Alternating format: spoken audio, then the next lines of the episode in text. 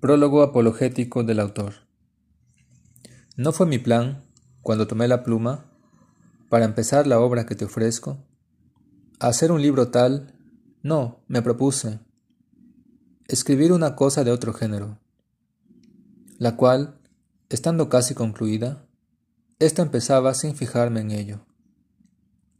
Y era que al escribir sobre el camino, por donde van los santos de este tiempo, empleé con frecuencia alegorías sobre la senda que conduce al cielo. En más de veinte cosas que narraba, y otras tantas después se me ocurrieron, brotaban de mi mente estas figuras como chispas sin número del fuego. Y dije, si tan pronto aparecéis, en orden os pondré con justo método. No vayáis a llegar a lo infinito y a consumir el libro ya compuesto. Lo hice así, mas no me proponía mostrar al mundo mis escritos nuevos. Lo que pensaba yo no lo sabía, solo sé que no tuve por objeto buscar de mis vecinos los aplausos, sino dejar mi gusto satisfecho.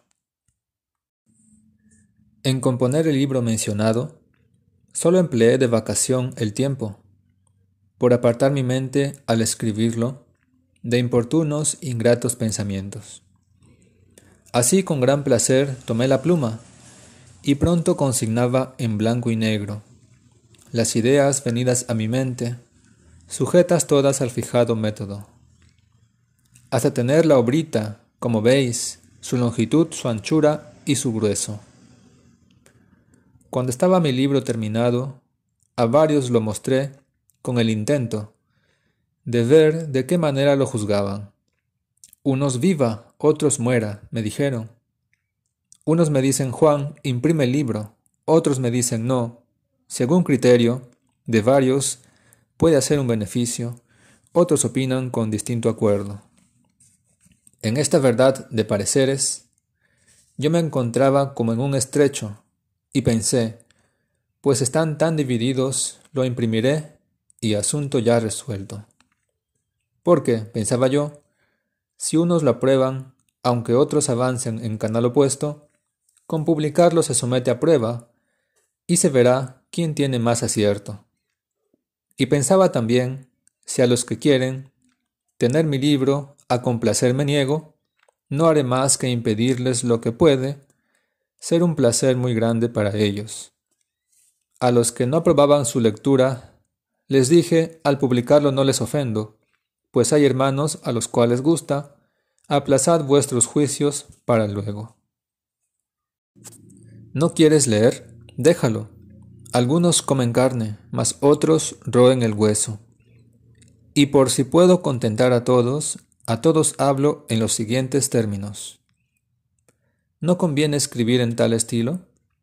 Por escribir en él, ¿acaso dejo de hacerte bien cual yo me proponía? ¿Por qué tal obra publicar no debo?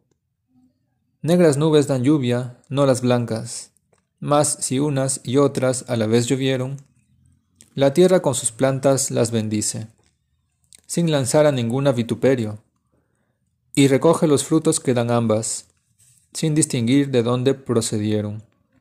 Ambas convienen cuando está la tierra estéril por falta de alimento, mas si está bien nutrida, las rechaza porque ya no le sirve de provecho.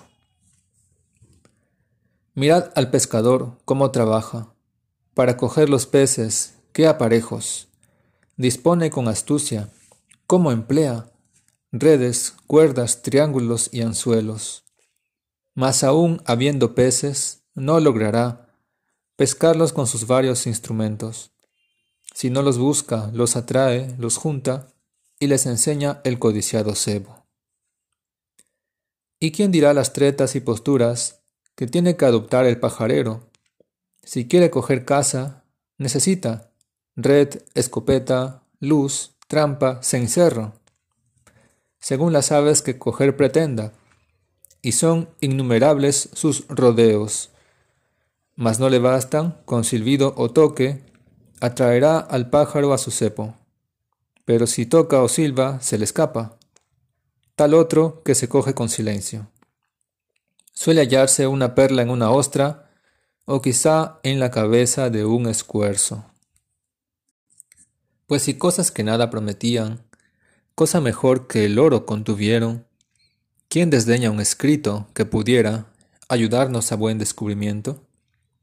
Mi libro, aún provisto de pinturas, juzgadas por algunos como mérito, no carece de cosas que superan a otras muchas tenidas en aprecio. Bien juzgado ese libro, dice alguno.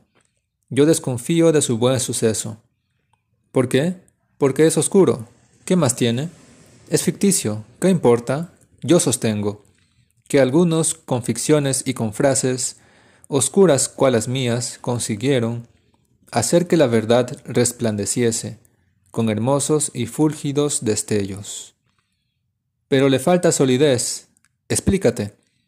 Esas frases al corto de talento le turban, y a nosotros las metáforas, en vez de iluminar, nos dejan ciegos. Solidez necesita quien escribe de las cosas divinas, es muy cierto, pero me falta solidez porque uso metáforas. ¿Acaso no sabemos que con tipos, metáforas y sombras vino la ley de Dios y su evangelio? En estas cosas el varón prudente no encuentra repugnancia ni defectos. Los halla solo el que asaltar pretende, la excelsa cima del saber supremo. El prudente se inclina, reconoce que Dios habló por diferentes medios, con ovejas, con vacas, con palomas, con efusión de sangre de corderos, y es feliz al hallar la luz y gracia que puso Dios en símbolos diversos.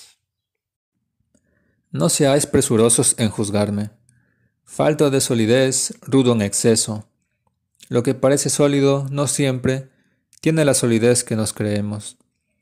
No despreciamos cosas en parábolas, a veces recibimos lo funesto, y privamos al alma de las cosas que le pueden hacer grande provecho. Mi frase oscura la verdad contiene, como el oro la caja del banquero. Solían los profetas, por metáforas, enseñar la verdad, sí, quien atento a Cristo y sus apóstoles estudie, verá que la verdad así vistieron. Temeré yo decir que la Escritura, libro que a todos vence por su mérito, está lleno doquier de analogías, de figuras, parábolas y ejemplos? Pues ese libro irradia los fulgores que nuestra noche en día convirtieron. Vamos, que mi censor mire sus obras y hallará más oscuros pensamientos que en este libro sí sepa que tiene en sus mejores cosas más defectos. Si apelamos ante hombres imparciales, por uno a su favor, yo diez espero, que prefieran lo dicho en estas líneas a sus mentiras en brillante arreo. Ven verdad, aún cubierta de mantillas. Tú informas el juicio, das consejo. Agradas a la mente y haces dócil la voluntad a tu divino imperio. Tú la memoria llenas con las cosas que la imaginación ve con recreo, y a la vez dan al ánimo turbado preciosa paz y bienhechor consuelo. Sanas frases, no fábulas de viejas, manda San Pablo usar a Timoteo mas en ninguna parte le prohíbe el uso de parábolas y ejemplos, que encierran oro, perlas y diamantes, dignos de ser buscados con empeño. Una palabra más, hombre piadoso, ¿te ofendes? ¿Era acaso tu deseo que yo diese otro traje a mis ideas, o que fuese más claro, más expreso? Déjame proponerte estas tres cosas, y al fallo de mis jueces me someto Hallo que puedo usar, nadie lo niega, mi sistema, si abuso no cometo, con palabras, con cosas, con lectores. Si en el uso de símiles soy diestro, y en aplicarlos, procurando solo, de la verdad el rápido progreso. Negar he dicho, no, tengo licencia, y también de hombres santos el ejemplo, que agradaron a Dios en dichos y obras más que cualquiera del presente tiempo para expresar las cosas excelentes en sumo grado que pensadas tengo.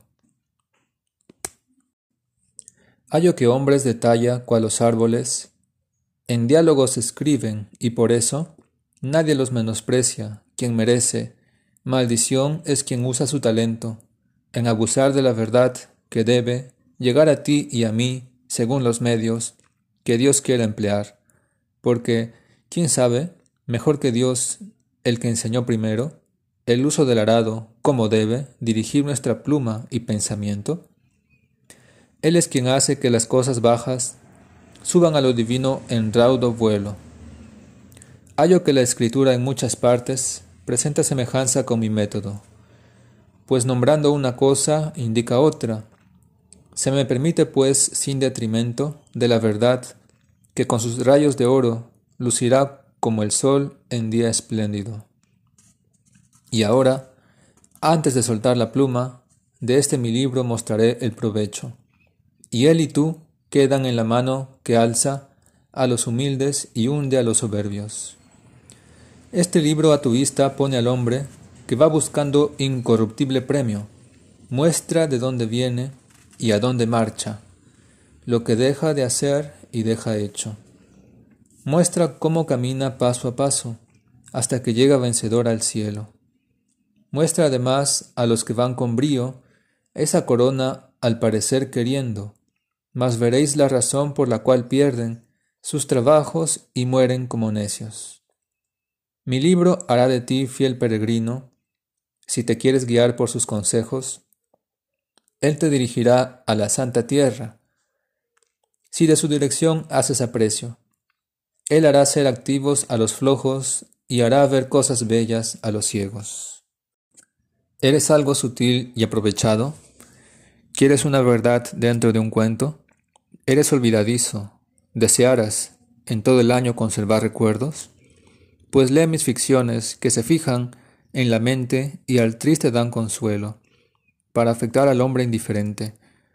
Está escrito este libro en tal dialecto, parece novedad y solo encierra sana y pura verdad del Evangelio.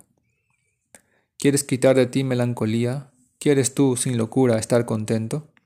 ¿Quieres leer enigmas explicados? o contemplar absorto y en silencio?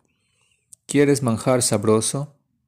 ¿Ver quisieras un hombre que te habla en nube envuelto? ¿Quieres soñar mas sin estar dormido? ¿Quieres llorar y reír al mismo tiempo? ¿Quieres perderte sin que sufras daño y encontrarte después sin embeleso?